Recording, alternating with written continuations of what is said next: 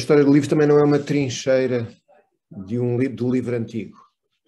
E que a história do livro hoje procura entender eh, processos diferentes de registro, de expressão e de comunicação, que o livro é uma, uma, uma materialidade que tem a ver com usos, tem a ver com conceitos, que tem a ver com, com valores também, e, que, e de que apenas uma pequenina parte corresponde ao livro impresso tal como o conhecemos. Quer dizer, isto é, quando, primeira, primeiro aspecto a pensar, quando, quando digo que não, se trata de uma trincheira do livro antigo, é que muitas vezes aquilo que é a história do livro é pensar o livro no tempo e, portanto, pensar também o livro hoje. Portanto, não é apenas o livro antigamente, não é apenas o livro de que nós temos saudade, é o livro no tempo até aos nossos dias. E quando se diz e se repete, ah, o livro está para acabar, o livro está para acabar, dizer, mas que livro? Se nós temos uma ideia de que o livro impresso tal como conhecemos é algo que, que existe há, há cerca de 500, 500 anos e que, e que livros de vários tipos existem há milhares de anos, pensamos, bom, portanto há algumas transformações, porque o livro está a passar a nós, em relação a essas transformações, temos um olhar que é um olhar crítico, é um olhar com alguma profundidade e que, independentemente daquilo que gostamos ou não gostamos, como, como pessoas é? que têm práticas culturais, também temos a noção do que, do que é a, a realidade à volta de qualquer das práticas culturais que são as nossas e também de, do livro. Portanto, esta ideia de que o livro é um tipo, é, uma, é um tipo material de registro, de expressão e de comunicação, significa que nós temos que fazer perguntas sobre como, para quê, para quem, que forma. E, portanto, uh, compreendo bem o interesse que um livro recente, um best-seller, de uma, de uma espanhola, Irene Valero, de Saragossa, que em Portugal uh, se, se, publicou com o título Infinito no Junco, né, que é basicamente sobre o livro na Antiguidade, portanto, a passagem de passagem da oralidade eh, para o escrito e, portanto, no fundo, a, expansão da cultura escrita. Aquilo que ela faz, e suponho que é um dos aspectos que, que mais que mais entusiasmou os leitores e que, de certa forma, a, a, ajuda a compreender o grande êxito que o livro teve, é que ela permanentemente está a fazer a ponte com os nossos dias. Quer dizer, ela nem sequer é o livro não trata de. Este livro, da Irene Valerro, não trata de, de nada parecido com, com os nossos livros. Não é só a questão de não há livro impresso, é que nem sequer há livro no formato uh, que, nós, que nós conhecemos, não é? Portanto, com as páginas que se abrem assim.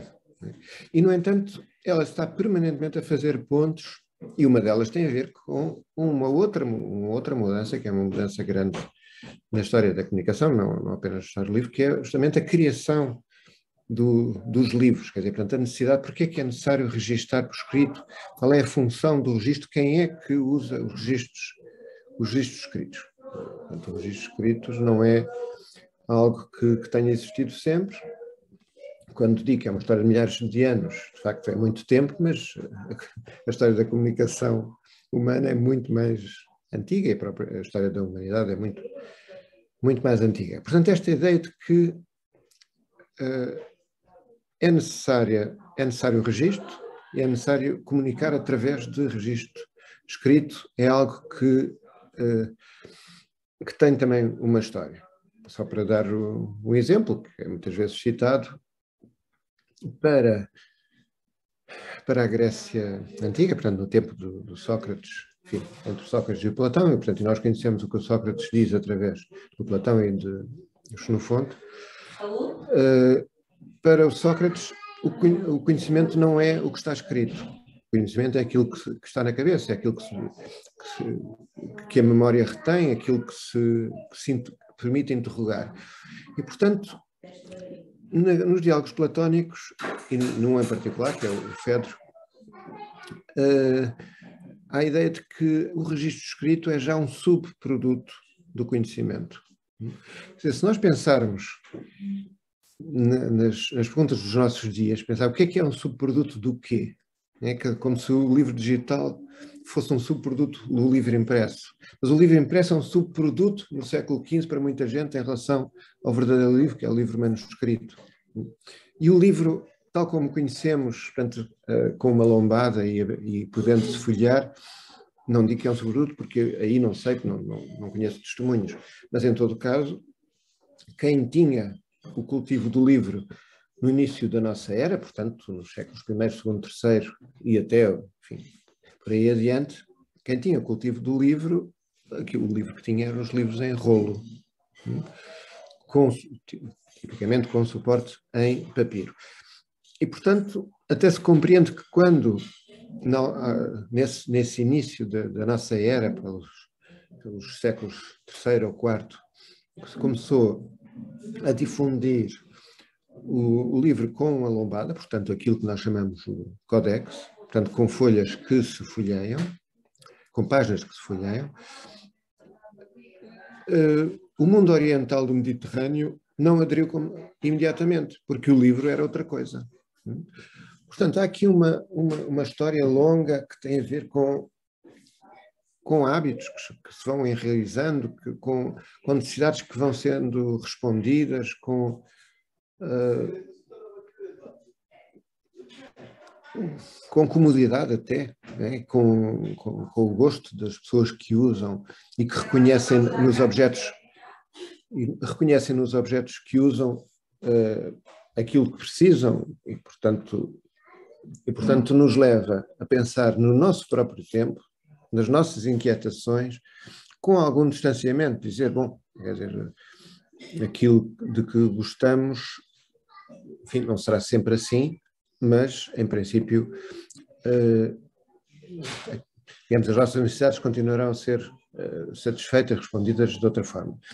E, tanto é assim que, quando eu digo que a história do livro não é uma trincheira do livro antigo, mas também quando se olha para as transformações dos nossos dias, não se olha com, deslum, com deslumbramento.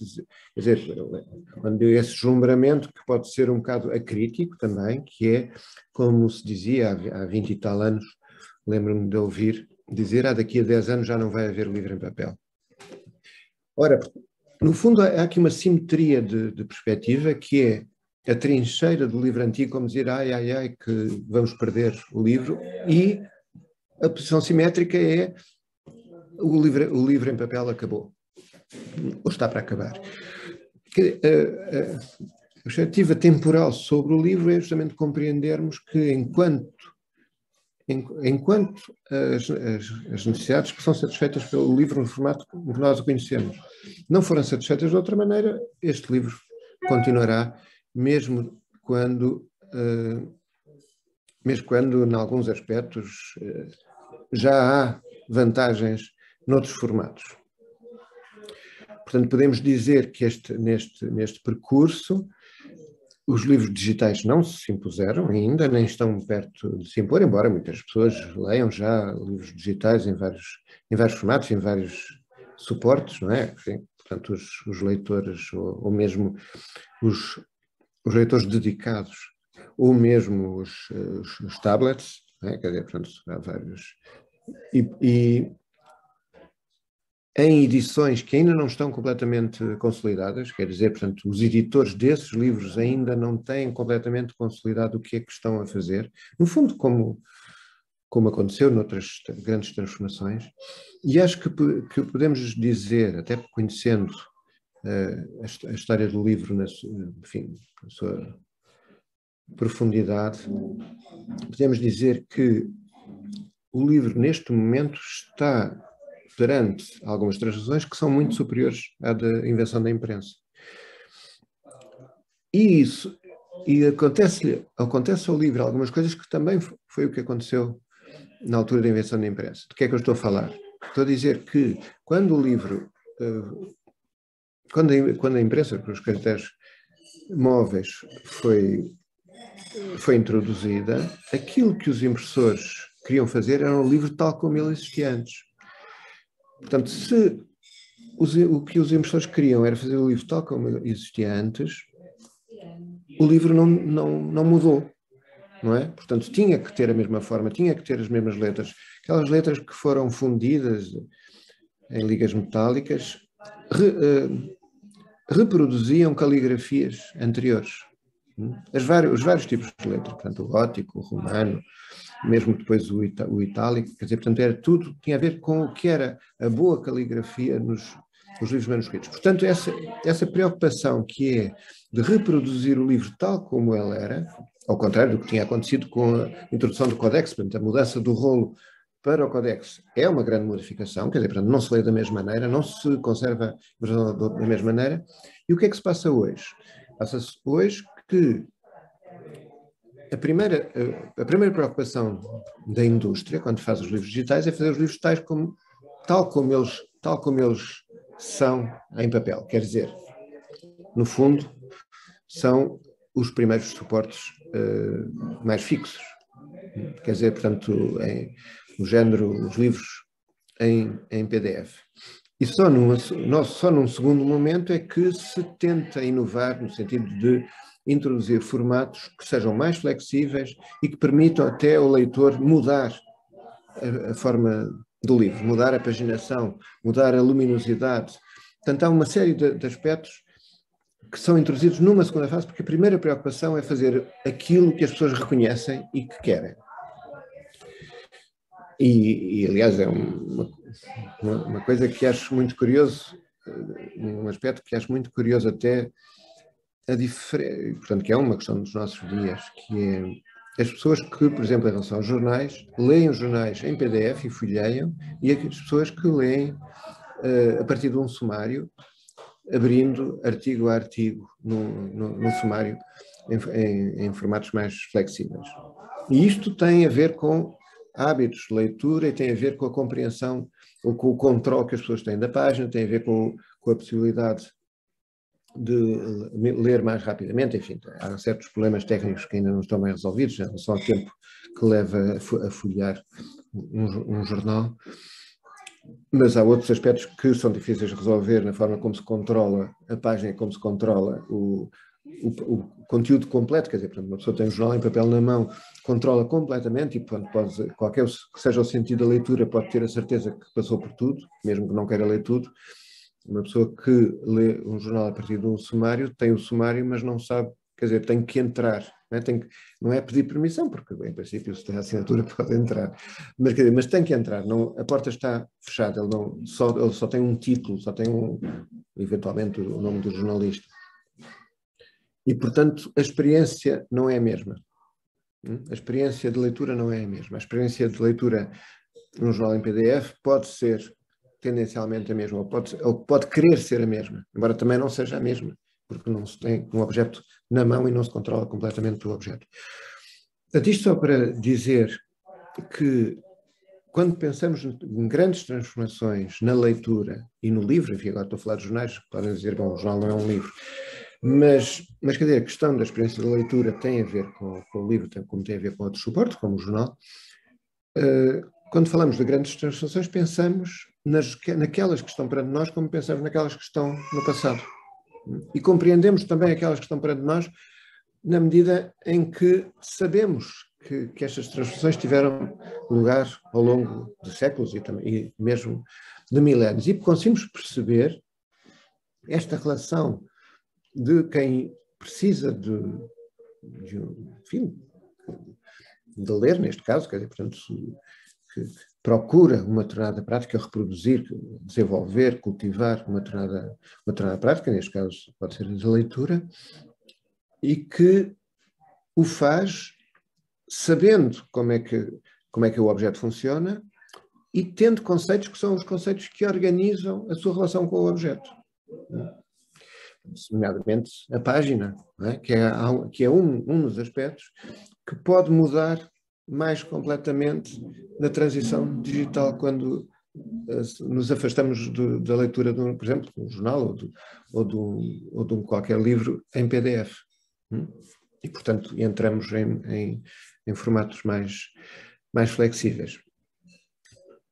Uh, bom, isto dá-nos a pensar nestas, nestas grandes transformações e, portanto, pensar em relação aos nossos dias, que, ao contrário do, do, do que eram profecias, enfim, nossa, nem, nem, nem, todas essas profecias eram como se fosse uma grande desgraça. Algum, algumas profecias, algum deslumbramento era como uma transformação muito positiva que estava para acontecer. E, e aquilo que nós vemos é que mesmo nos nativos digitais, quer dizer, mesmo já quem já uh, é enculturado no uso do digital, os livros digitais não, uh, não, não vingaram, não, não vingaram no sentido de não se impuseram, quer dizer, estou a dizer que não há pessoas que leem muitos livros digitais, mas a verdade é que não há uma substituição de leitura em papel por leitura digital, não há, não há uma correspondência. É? Quer dizer, alguns grandes leitores são, eram, eram, e se calhar ainda são, grandes leitores de livros digitais, uh, desculpa, de livros em papel, e continuam a ser grandes leitores de livros digitais. Hum? Mas não há uma substituição no conjunto da população ainda, e não estou a dizer que não vai haver, e não digo isto com a satisfação de dizer estão a ver, estão a ver, afinal o livro em papel é que é. Não, não, estou dizer, não, não há qualquer juízo moral da, da minha parte em relação a isso. É pensar, não, não cumpre ainda essa função.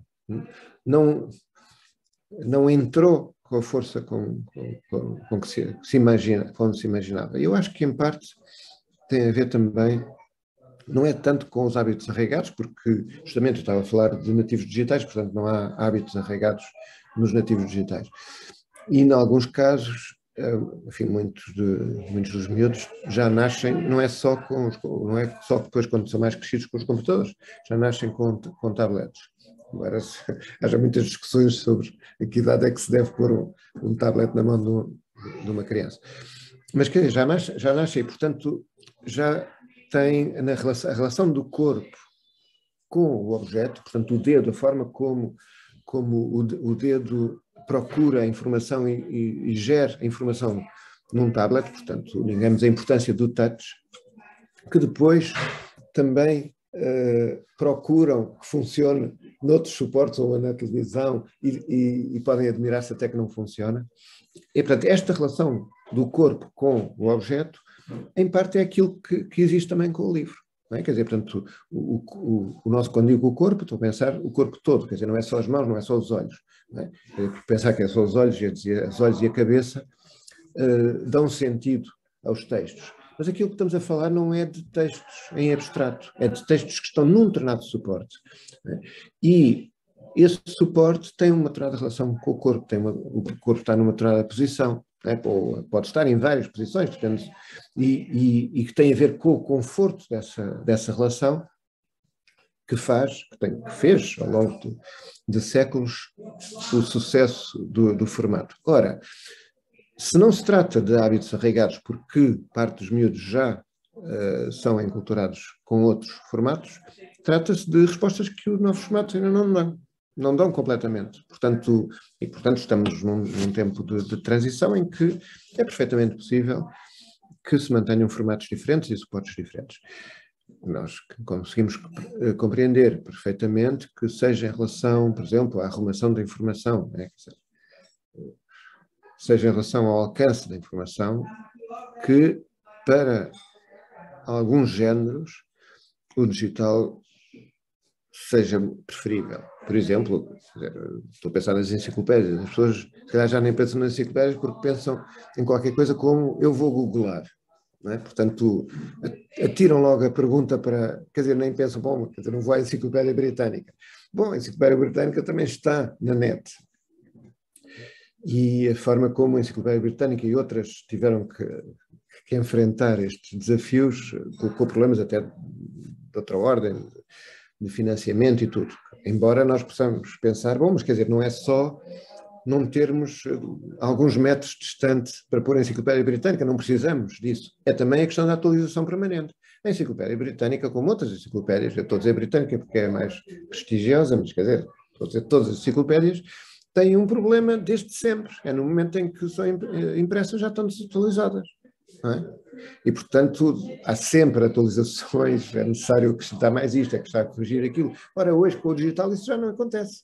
Não é? Quer dizer, portanto, é possível atualizar permanentemente, exceto que há um problema de financiamento.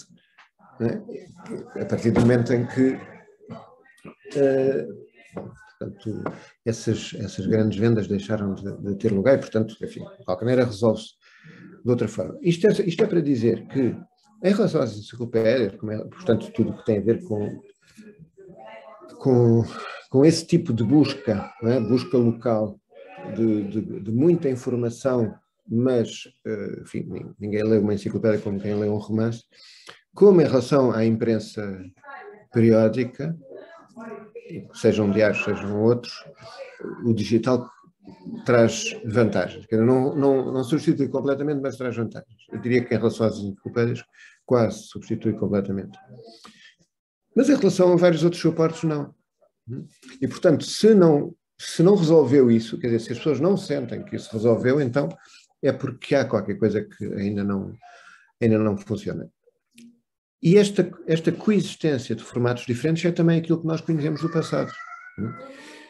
Quer dizer, hum, nunca pensamos em grandes substituições, não é? Estou a pensar, pensar quando que, que, que muita gente pensa, olhava para o teatro e dizia, pronto, o teatro está condenado porque agora vai passar a ver cinema, não é? Isso não aconteceu. Uh, que, que, a, que, a que, a, informação manuscrita ou com os livros manuscritos deixariam de existir a partir de 1450. Portanto, isso também não, não aconteceu. Não é? Portanto, os livros manuscritos continuaram a existir durante muito tempo, até porque era uma forma mais expedita de fazer eh, cópias, não é? Quer dizer, para cada um, não é? Quer dizer, uma pessoa que quer fazer 100 cópias não é, não é melhor, o melhor que tem não é fazer cópias manuscritas, mas se quer fazer uma, se calhar é muito mais rápido fazer logo à mão do que estar à espera que saia uma nova, uma nova edição. Sobretudo se o próprio, ou se alguém por ele, o puder fazer. Portanto, tem a ver com práticas que sobreviveram ao longo de muitos anos, quer dizer, séculos, depois da, da invenção da imprensa. E, portanto, esta ideia de, de complementaridade ou talvez, enfim, em alguns aspectos pode ser concorrência, nos aspectos é, é, é vidas paralelas. Hum? Portanto, isso é o que nós conhecemos da história do livro e isso é aquilo que, que é razoável pensarmos que nesta, nesta altura ainda continuará a haver perante eh, estas situações novas que nós não sabemos exatamente onde, onde vão parar. E voltando então ao, ao, ao início e a, e a uma história de livro de, que não é só história do livro, é a história de, da comunicação, que é a história da leitura, que é de maior folgo, em que uh, o, o, elemento central não é entre o impresso e o manuscrito, nem é entre o rolo e o codex, é entre a comunicação oral. E, portanto, uh, o papel da memória, como a, como a memória transmite textos, narrativas, uh, valores e o registro escrito dessa, dessa memória, que, que, é uma forma de fixar, mas enquanto for manuscrito é uma forma de fixar um a um, portanto, porque todos os manuscritos são diferentes uns dos outros. Ora, esta relação é uma relação, esta relação de, de uma, do, não é só de uma cultura oral, podemos falar de relação de cultura oral com uma cultura escrita, mas não é só a relação da cultura e cultura escrita, é a, a continuidade de, de práticas que são uh, essencialmente oralizadas de transmissão de textos dentro daquilo que já é uma cultura escrita até consolidada. Quer dizer, aquilo que hoje é, é, é, um pouco diferente, quer dizer, quando, quando, quando alguns dos nossos antepassados, estou a pensar desde o século XVII, XVIII, XIX e ainda no século XX, resolveram fixar as tradições orais, é? Quer dizer, os contos tradicionais. Eles tinham a ideia que estavam a chegar a qualquer coisa de essencial da cultura local, da cultura popular, da cultura nacional, enfim, pensando no século XIX e princípio do século XX. e hoje, quer dizer, pronto, enfim, eh, e hoje dá para pensar uma coisa diferente, que é eles conseguiam, independentemente depois do, do, do, tratamento que faziam desses textos, porque não era, quer dizer, não era, não, não, enfim, nos séculos XVII, XVIII e XIX, não era com um gravador e, portanto, recolhiam e reescreviam. Não há textos uh, puros de, desse, desses levantamentos. No século XX, com o gravador, é diferente. Não é? Em relação à, à tradição que não é apenas de, de verbal, quer dizer, portanto, enfim, oral, é também musical, mas mas, portanto, para além da, da, da questão de, de que, que esse, esse, pôr essa cultura oral por escrito não era pura, porque havendo que era reescrita por quem fazia o levantamento, há também a ideia, uma outra ideia, que é, um, que é era um momento dessa transmissão, não era, não era uma essência, não era qualquer coisa que estava lá no fundo. Era, aquele, era como se fosse possível captar qualquer coisa que estava em movimento, que estava a passar, e pronto, como, como uh, se poderia uh, captar noutro momento uma versão um pouco diferente. No fundo, foi que, em relação à cultura grega, foi feito há, uh, há cerca de, de enfim, 2.500 anos, em relação, por exemplo, a, às narrativas homéricas ou, ou outras quer dizer, portanto, práticas essencialmente oralizadas, como eram também as do teatro clássico, e que, eh, num certo momento, são transmitidas também por escrito. É? Portanto, há ali como que tentar congelar numa, numa versão escrita qualquer coisa que tinha uma outra flexibilidade, uma outra vitalidade. Eu não estou a dizer isto com, um aspecto negativo, quer dizer, é, acabou que era aquela cultura que era flexível, que era viva tal, que era a realidade, e pronto, fica congelada no escrito, e portanto o escrito é um pouco o subproduto da cultura. Ora, no fundo, essa, essa, essa, essa fixação ao longo dos séculos de culturas orais tinha, tinha um aspecto que é a ideia de que essa cultura oral, ou, ou essas narrativas orais, estavam relativamente protegidas da cultura escrita.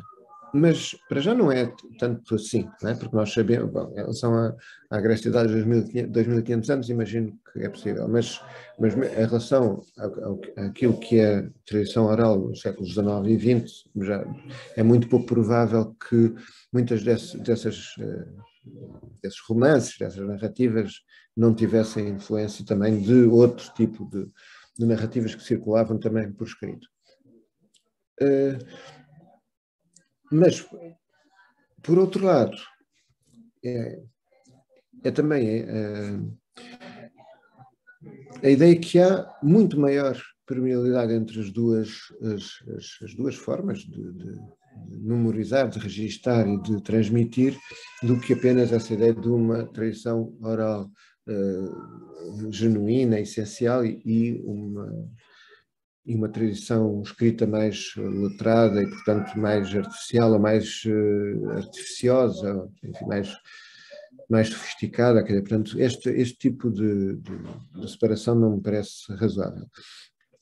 E, como eu disse, portanto, voltando a, ao ponto onde parti, um, um dos aspectos que, que, como disse, em relação ao livro da Irene Valerro, faz o seu sucesso, que é estar sempre andar para trás para a frente, quer dizer, contar histórias da vida dela, é? da, da, sua infância, das leituras, da, da, forma como a mãe lhe contava coisas, e uh, fazer um paralelo com o que seria a, a experiência cultural, mental de, de, um, de um grego letrado de, de há 2500 anos.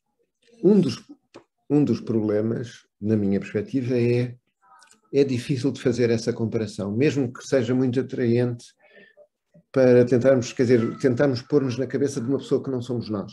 Não é? Dizer, olha, há uma experiência que eventualmente nós tivemos e que nos pode tentar ajudar a perceber a experiência de há 2500 anos. Porque é que eu acho que não é possível?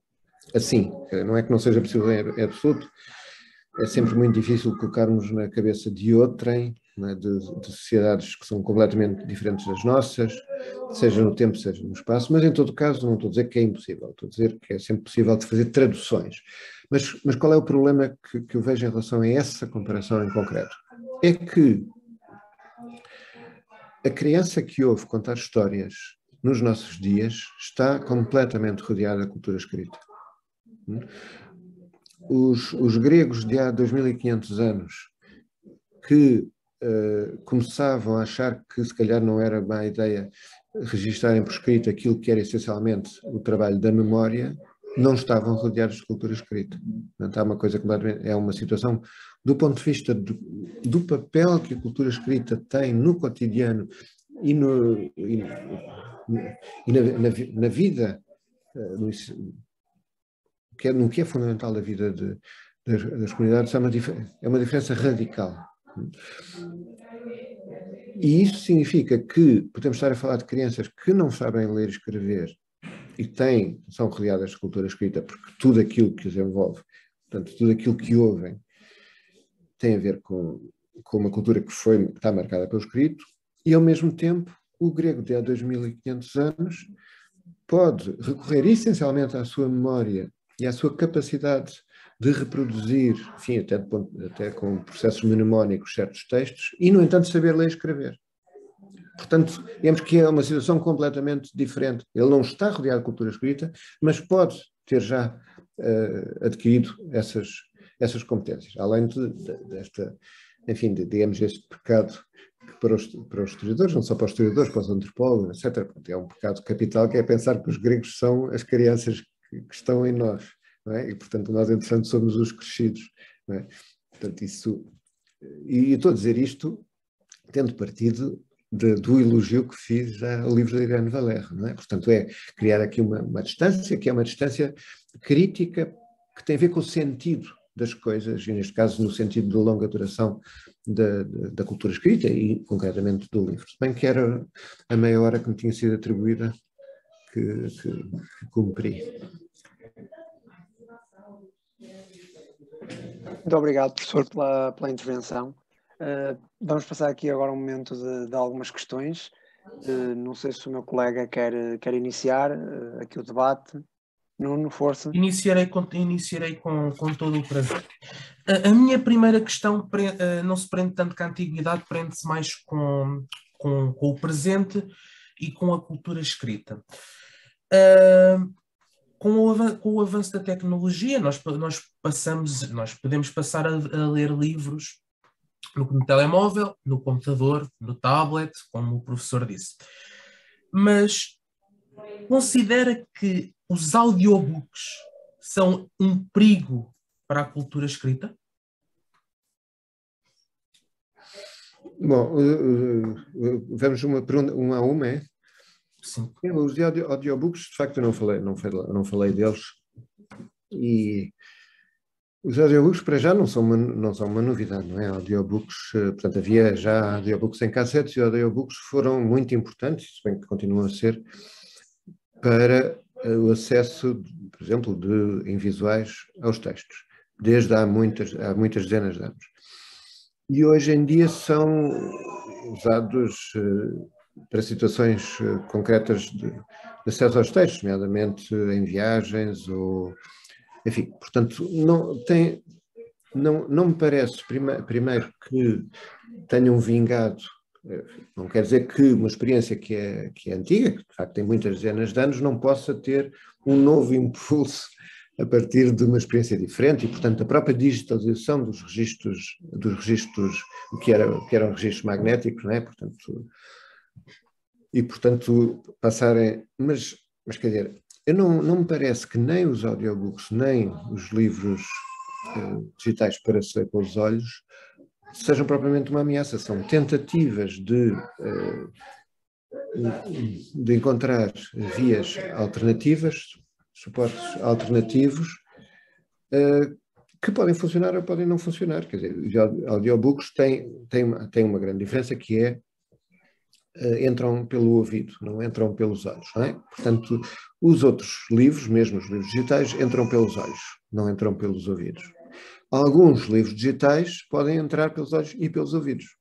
É? Quer dizer, porque justamente, quando digo livros, estou a pensar também em jornais, que é o jornal, um, um jornal ou um livro pode ter não só um texto, mas pode ter, bem, os livros já podiam ter imagem, mas os, agora podem ter imagem uh, de melhor qualidade, uh, a, a, custos muito inferiores e podem ter imagem em movimento, coisa que os livros e os jornais não podiam ter. E, e podem ter música, coisa que os livros e jornais não podiam ter. Portanto, quer dizer, como é que podemos entender isto como uma ameaça? Isto não é uma ameaça, não é? Portanto, isto é uma. Enfim, não estou a dizer que, que, não há, que, que não há problemas, que não há ameaças, que não há uh, desgraças anunciadas, não é isso, quer dizer, portanto, enfim, quer dizer, quem, quem, estiver, quem cá estiver há de tentar uh, conservar tudo aquilo de positivo que é do, do património de, das nossas práticas e, e, e, enfim, relativamente aberta a outras. Bom, mas já só, se calhar estou a demorar nesta resposta, mas só para dizer uma outra coisa, que é a questão do, do ler com os olhos ou, ou, com os ouvidos, neste caso ouvir, é um, é, naquilo que eu disse em relação à história mais antiga, não é, da passagem de uma cultura oral para uma cultura escrita, essa transição não se deu logo completa uh, do ouvido para o olho com o registro escrito, porque as pessoas continuaram a ler com os olhos, mas como quem está a ouvir. Hum? Aliás, essa é uma das razões porque se lia em voz alta durante muitos séculos, não é? porque se lia com os ouvidos, quer dizer, tanto, e só ao longo dos, só, quer dizer, tudo o que é uh, registros gráficos, exclusivamente gráficos, quer dizer, que não têm a ver com sons, quer dizer, não estou a pensar no que é no, na escrita ideográfica, nos hieroglifos, etc. Mas quer dizer, portanto, aquilo que é a escrita que reproduz sons, como os nossos alfabetos, depois vão incorporando uma série de expedientes que são apenas para os olhos, hum, que não se, que não se ouviam. E, esse, o que tem, e tem graça hoje em dia, é? quando, quando sei lá, alguém nos escreve uma mensagem toda em, em, caixa alta, quer dizer, só com maiúsculas, nós temos a sensação de dizer, mas porquê é que estás a gritar? É? Quer dizer, não há nenhum código dizer que uma pessoa não pode escrever só com maiúsculas, tanto que quando escreve à mão, há pessoas que escrevem só com maiúsculas, não é? Quer dizer, só... Ora, isso significa que nós estamos a dar um trado de valor, estamos a ouvir de uma trada maneira um texto que é apenas para ser visto com os olhos, nós não estamos a ouvir, mas estamos a atribuir um determinado valor a, essa, a esse expediente gráfico. É? Isso, foi uma, isso foi algo que, em relação à pontuação, em relação às maiúsculas e minúsculas, em relação à, à translineação, parágrafos, quer dizer, eh, notas, enfim, todo um, um aparato de, de gráficos, foi construindo ao longo, foi sendo construído ao longo dos séculos. Não foi quando inventou-se a escrita, então agora sai tudo, não é? Sai maiúscula, minúscula, etc. Não, tanto que agora pode ser o contrário, que é quando nós estamos a falar e queremos dizer, bom, isto está entre aspas, não dizemos está entre aspas, fazemos assim com os dedinhos. Quer dizer, porque, portanto, temos, sentimos obrigado, obrigado a fazer qualquer coisa que o outro vê, não é? E que está num texto, num texto que era para ser visto e não para ser ouvido. Os audiolivros têm essa questão, que é uma pessoa ouve e se conhece pouco a língua, possivelmente uh, não, não reconhece imediatamente uh, se, uh, questões gráficas que não, que não são dadas pelo som. É? Pronto, digamos que há aqui um, uma questão que é, que é, uma, que é isto não, não põe em causa a existência dos audiolivros. Não é? Obrigado, professor. Eu vou avançar com, com uma seguinte questão. Um, já uma, uma, questão um bocadinho mais historiográfica. Uh, Roger Chartier tinha, tinha uma ideia no seu livro da, da questão da, das práticas e representações que, que eu retive e, e queria também um bocadinho aqui a perspectiva do professor, onde ele afirmava que a cultura ocidental tinha sofrido algumas mudanças com a, com a presença do Gutenberg, ou seja, com a, apresenta, com a apresentação da, da imprensa. Uh, em que medida em que nós podemos dizer aqui uh, algumas considerações sobre esta, esta dimensão. O que é que mudou depois da imprensa, efetivamente? Bom, eh, o Roger Chartier não tem a ideia de que a imprensa foi algo que mudou o, o, o livro nem as práticas da leitura. É claro que ninguém pode negar que, que a imprensa não, não, trouxe, não trouxe mudanças, mas quer dizer, não foi na forma do livro nem na forma de ler. Foram mudanças sociais e culturais profundas, porque uh, a extensão, ampli, uh, o alcance do livro e uh, as relações da sociedade com o livro se transformaram.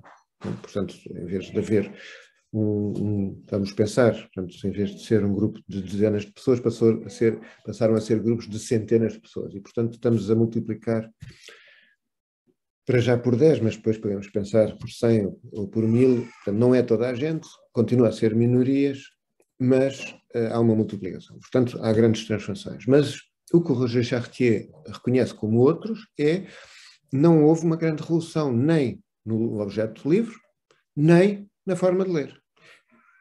Transformação que houve, portanto, e essa sim revolucionária, na, na, no, na, mudança anterior, quando se mudou do rolo para o codex, quando se mudou de, de, de um objeto que se enrolava e desenrolava é? para um objeto que se folheava. Portanto, isso é uma grande transformação no livro e na forma de ler. Isso é o que o Roger Chartier uh, diz, é? Portanto, aliás, diz ele e dizem, dizem, dizem outros. Portanto, no fundo, tentando contrariar um pouco a ideia romântica, que ainda é muito forte hoje, de que a grande revolução é a revolução da imprensa.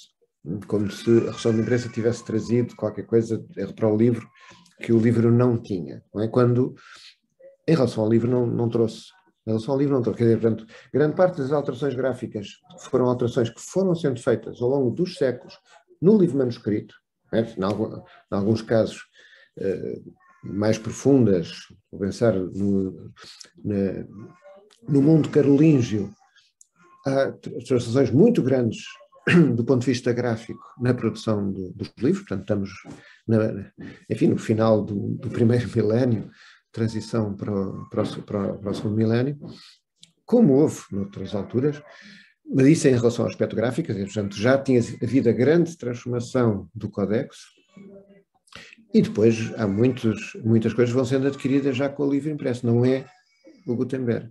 É, não é o Gutenberg, no sentido, não é, não é a geração do Gutenberg, não são os impressores do tempo do Gutenberg. Gutenberg, enfim, não estou a dizer que não tenha importância, mas é um pouco um símbolo, quer dizer, uma espécie de, de bandeira, porque há muita gente a trabalhar nessas experiências e, portanto, há várias, contribuições várias, até, enfim, não, não apenas uh, na Europa Ocidental. E, portanto, isto é para dizer que o Roger Chartier, como outros, relativiza, portanto, dá-lhe importância, é? é? algo que é, que é importante, que transformou de facto, porque uh, transformou a sociedade, transformou a cultura na medida em que tornou o livro muito mais presente e, portanto, o poder da cultura escrita muito mais uh, poderoso, portanto, o poder é mais poderoso, tem que editar, editar, isto, quer dizer, muito mais extenso, não é? Tanto que não é que as pessoas passassem a ter livros em casa, mas a ideia de que a cultura escrita, não só escrita, quer dizer, a, cultura, a palavra era, era, um, era um grande poder, tem a ver com o mundo, tem a ver muito mais com o mundo moderno, é? portanto, o mundo pós século XV, do que, do que antes, não é? Quer dizer, portanto, é como se uh, no, naquele topos muito conhecido o que é que é mais poderoso, é a espada ou é a palavra. Diria que tendencialmente seria a espada antes de, da imprensa e tendencialmente seria a palavra. Quem diz a palavra diz o direito, é? diz a ciência, diz uh, que, tudo o que é funcionamento da administração a partir de, de, enfim, até do poder performativo de, das palavras. Não é? Quando o juiz diz, de, que declara uma, uma sentença, quando, quando um, um, rei uh, faz sair um alvará, quer dizer, portanto, é o poder da palavra nesse, nesse sentido, que depois, obviamente, é ajudada pelas espadas do, dos guardas ou dos exércitos ou do que for. Portanto, essa transição da, do poder das, maior da espada para o poder maior da palavra tem muito a ver, tem muito a ver com, com o livro impresso e com, portanto, a, a presença extensiva da, do, do, livro e da cultura escrita na, na cultura da, da, Europa Ocidental, não só da Europa Ocidental, podemos estar na Europa e, no, e, e Mediterrâneo, enfim, e, e, depois com, com a expansão da, da Euro, europeia na, nas Américas, sobretudo para as Américas, quer dizer, porque a relação com o Oriente é completamente diferente. Não, é? não que não tenha tido influência, não que não tenha sido importante, também a nível de, de, de, da cultura escrita, não é? Sabemos o papel que os jesuítas tiveram no Oriente, mas, portanto, essa, esta, esta extensão europeia, especificamente europeia, é para as Américas, não é para, para o Oriente. Professor, tenho aqui uma outra questão. Quando o professor há pouco falou de, da escrita pura e de os erros que, que poderiam acontecer, eu lembrei-me imediatamente da Idade Média e, e dos monges copistas. Uhum. Pronto, os, é, é do nosso conhecimento que os monges copistas eram indivíduos que, que tinham de ter um cuidado extremo, até porque uh, as letras na, na Idade Média uh, da, da, Idade Média para a Idade Moderna vê-se uma grande diferença em termos escritos, e a minha questão era: uh, se os monges copistas cometessem um erro, seja qual fosse o erro, tanto escrito ou de iluminura, uh, o livro teria de ser recomeçado do início ou refazia-se a página? Não, nem, nem uma coisa nem outra. Aliás, isso é um, é um aspecto, quando pensamos não só na cultura manuscrita, mas mesmo na cultura impressa dos primeiros tempos, é muito diferente dos nossos dias, porque, começando pela, pela, pelo funcionamento de uma tipografia, uma tipografia, na, na composição de uma página, cometem-se erros. As páginas seguintes podem-se corrigir esses erros, é? Mas as páginas que têm erros não são deitadas fora. É, corrige-se, corrige-se a partir daqui. Portanto, o que está para trás não se, não se tem que deitar fora. E, portanto, muitas vezes o que se vê nas diferenças que há de livros impressos, que nós diríamos que é uma mesma edição, mas que tem não sei quantas pequeninas diferenças de, de, de um exemplar para outro, mas aqui aqui o cabeçalho tem este erro, aqui a, paginação tem aquele erro, como é que no resto da edição não tem? Não é? Porque o livro vai sendo corrigido é? mas, na, na, oficina, no ateliê, mas não se deita fora o que está para, para trás. Quer dizer, é e, e, aquilo que nós vemos nos livros manuscritos, uh, mesmo posteriormente, mas portanto, pensando nesses monges, é o livro, o livro tem um erro, corrige-se o erro, pode-se corrigir o erro na margem, pode-se corrigir o erro, uh, com, enfim, raspando, não é? Uh, depende se a, se, se a, página aguenta, quanto, quanto é que se aguenta de raspar. Uh, e a mesma coisa em relação a, aos, aos, desenhos, aos iluminadores, quer dizer, portanto, aí não era tanto a questão do erro que se colocaria, mas pode ser a questão da correspondência com um determinado gosto de, enfim, e as regras, não é só o gosto e as regras, portanto, um determinado convento dizia, bom, deve haver uma certa contenção, deve haver uma certa sobriedade, etc., mas, mas o humor, enfim, tem um, uma veia artística, quer exprimi-la e, portanto, exprime-a andando pelas margens todas para fazer um, algo de, de muito colorido. Portanto, tudo isso coexiste mesmo com, com os erros. Quer dizer, portanto, os erros são não Além do que. Eh, não é como. Portanto, nos nossos dias pensamos, pronto, vai a edição toda, temos que guilhotinar esta edição porque tem ali um erro que, que é desgraçado. Mas, quer dizer, se estamos a, copiar um livro, copiar, nós à mão, quer dizer, nós agora somos copistas, somos, somos nós, estamos a copiar à mão, é um exemplar só, quer dizer, não, não em princípio, é para já, é, é, é, tudo muito trabalhoso, tudo muito caro, não se vai deitar nada fora, quer dizer, corrige-se naquele exemplar, não é? Quer dizer, portanto, aquela página tem um erro, corrige-se, se não fica bem corrigido por cima, corrige-se na margem. Isso acontece muitas vezes. É? Portanto, a ver. Só que o que é curioso em relação, neste caso, em relação à história da leitura, que não é que é que é uma história da leitura ligada à história da produção, mas no caso dos monges, como no caso das, das universidades medievais, as duas coisas estão misturadas, porque é, o, é quem lê que faz, que faz o livro, não é? e, portanto, fazer o livro é uma forma de ler, e, portanto, ou de ler, neste caso também não é o audiolivro, mas ele está a ouvir e está, pode estar a ouvir e pode estar a, a reproduzir.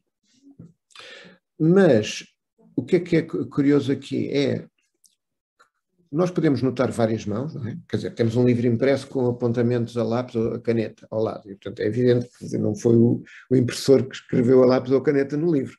Mas temos um livro no, medieval, não é? Composto num, e, tem, e tem uns apontamentos com tinta também ao lado. Nós não, a letra pode ser a mesma, nós até não sabemos se foi a mesma pessoa que fez aquelas correções ou se foi um leitor passado 10 anos ou passado 100 anos. Bem, às vezes, quando é passado 100 anos, uma pessoa nota. Enfim, não, é, mesmo sem fazer grandes uh, análises de, de, de, material. Mas que, enfim, quer dizer, portanto, esta ideia de que quem está a fazer o livro é, é, é um leitor, é? É, e, é, e, é, um ambiente uh, uh, protegido, quer dizer, portanto, enfim, quando digo protegido, é, é dentro de, de, de, de um espaço letrado é? por pessoas que têm uma determinada formação, que obviamente enfim, não, quererão ter, não quererão dar má imagem do seu trabalho e, portanto, encontram um erro, corrigem, não deitam nada fora.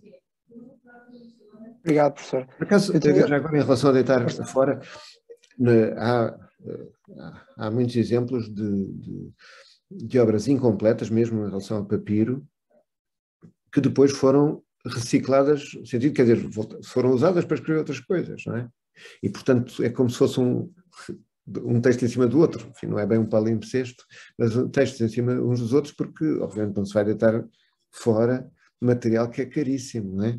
extremamente custoso e raro, é? seja o papiro, seja depois o pergaminho, seja... Hum. Tinha uma última questão também em termos de encerramento, por causa também da questão do tempo. Eh, mais focada na questão da produção historiográfica em Portugal, que não é um tema muito, às vezes, muito abordado. Uh, quais são as, as, principais correntes historiográficas da história do livro, algumas lacunas, o que o professor possa identificar em termos de produção e que às vezes não é muito, muito estudado no nosso, na nossa realidade? Eu acho que enfim, aquilo que se faz em Portugal acompanha aquilo que tem sido feito noutros países. Não, digamos que há, há eu acho que há uma história do, do, do livro consolidada, portanto, muito interesse, muita, muitas pessoas que têm trabalhado neste, neste domínio, com perspectivas diferentes, mas, mas dizer, digamos que o mundo da erudição à volta dos história de livros continua a ser, continua a ser forte. Mas, mas estas, enfim, as perspectivas que, de certa forma, eu aqui enunciei são também, são também correntes, quer dizer, portanto, esta ideia de, de ver as marcas de posse, de ver uh, o, o, uso dos livros não apenas como uma curiosidade erudita, mas com a preocupação de perceber como é que aquilo funcionava, quer dizer, como era a cabeça dos dos leitores ou dos colecionadores ou tudo, quer dizer, portanto, no fundo isto é uma perspectiva diferente, não é puramente erudita. Claro que a erudição no sentido da, informa, da informação uh, concreta, miudinha, etc., ajuda qualquer perspectiva, portanto não é um mal em, em si, só seria um mal se fosse a erudição pela erudição, é? portanto o brilho de saber em que página é que está não sei o quê, não é? o que, o que quanto, quanto, enfim, qual era qual era a riqueza da tradição petrarquista do Camões, ou assim, quer dizer, uma coisa é, é o interesse de ver qual, o que é que se lia no tempo de Camões, outra coisa é pensar apenas a, a pequena, a pequena de referência, enfim, os apontamentos de eruditos da relação entre Camões e Petrarca, ou algo assim, não é? Portanto, esta ideia de, de pensar o história do livro também muito relacionada com a história da leitura, quer dizer, portanto, as, quem, quem os, os, livros mostram também os leitores, não mostram apenas os tipógrafos, não mostram apenas os eruditos. Isto é algo que, que é que é que é valorizado nos nossos dias. Quer dizer, continua a haver zonas que são mais difíceis, tudo aquilo que tem a ver com os leitores é mais difícil porque tem menos testemunhos, não é? Quer dizer, portanto, não são muitos os leitores que deixam marcas, quer dizer, que escrevem aquilo que pensam nos livros que estão a ler e, portanto, nós estamos, seguimos nesses apontamentos a cabeça do leitor. Isso não é, não é frequente, existe. E sabemos que o facto de haver uma biblioteca particular não significa que a pessoa tenha lido aqueles livros todos e, portanto, não há uma. Mas, mas significa que, que, que a pessoa. Bem, podendo, podendo nós identificar quem é que constituiu a biblioteca, a pessoa quis constituir daquela maneira. Portanto, o que é a cabeça do colecionador é uma parte da cabeça do leitor. Não estou a falar, obviamente, das bibliotecas que se transmitem, enfim, desse, desse tipo de dinâmica. Portanto, isso existe. O que, é que, o que é que é mais difícil? É muito difícil saber o que é que, que, é que eram leituras mais marginais, de pessoas que não tinham, que não tinham livros, que, que nós conhecemos muitas vezes práticas eh, descreventes, não é? Através de assinaturas, que é assim, mas, eh, mas e que, e que, e que conhecemos livros que tinham, que, enfim, mais, mais acessíveis, com outro tipo de, de, de ilustração, etc. Mas essas zonas marginais que não deixaram tantos testemunhos, é evidente que são mais difíceis e que implicam outro tipo de trabalho, até para, para fazer falar certas fontes que, que existem. Enfim, portanto, há, há registros em processos de inquisição, por exemplo, não é? De, que as pessoas têm que confessar o que é que leram, leram ou o que é que não leram, muitas vezes eh, mas, mas também como leram coisas que livros que eram eh, que eram perfeitamente uh, ortodoxos, mas como leram ao contrário, né? quer dizer, como leram certas críticas, uh, sei lá, críticas aos filósofos iluministas, críticas a Voltaire ou Rousseau, por exemplo, em livros de apologética, mas que leram ao contrário, quer dizer, portanto, como, como se transformou essa leitura numa leitura de, de elogio dessas, dessa, dessas posições que não conheciam diretamente, conheciam através das críticas, e portanto, que, que, é, que é algo que, que, é muito corrente no, no, tempo, que é esta ideia de se, de se conhecer uma determinada posição através das críticas que lhe são feitas e, portanto, ter, criar todo um, um imaginário sobre, esse, sobre esse, esse mundo cultural, ideológico, político, etc., sem nunca ter lido uma linha daquilo que, que, foram as, as, as posições de, de, quem as defendia, mas, mas tendo lido todas as críticas. portanto, essa, tudo isso é, obviamente, mais, eh, mais fugidio. Quer dizer, portanto, enfim, não estou a dizer que, que, é tudo ficção, mas quer dizer, porque, porque há, há, há a possibilidade de encontrar fontes que validem algumas destas hipóteses de, de estudo. Uh, Nuno, mais alguma questão, mesmo ainda temos uns minutinhos para rematar? Já não tenho mais nada. O público também não tem, penso que não tem aqui nenhuma não, identificada. Não Ok. Uh, muito obrigado, professor, pela, pela capacidade aqui de síntese também que, que recorremos à, meia hora. Acaba por, por, uh, por, ser um bocadinho limitadora, mas uh, poderíamos ter desenvolvido outras questões. Agradecer também a todos os nossos ouvintes, a todos aqueles também que nos estão a ver também. Um, e nas próxima, na próxima à conversa com poderíamos ter a oportunidade de abordar outras temáticas, também dentro, uh, dentro destas linhas. Muito poderia ter, ter sido dito, mas por questões uh, logísticas também não, não foi possível. Professor, muito obrigado pela, pela exposição, obrigado, obrigado, também pelo debate e pelas Vamos questões de todos, e uh, até ao próximo à conversa com. Obrigado eu. Boa, Boa noite. noite. Muito obrigado, professor. Obrigado a todos.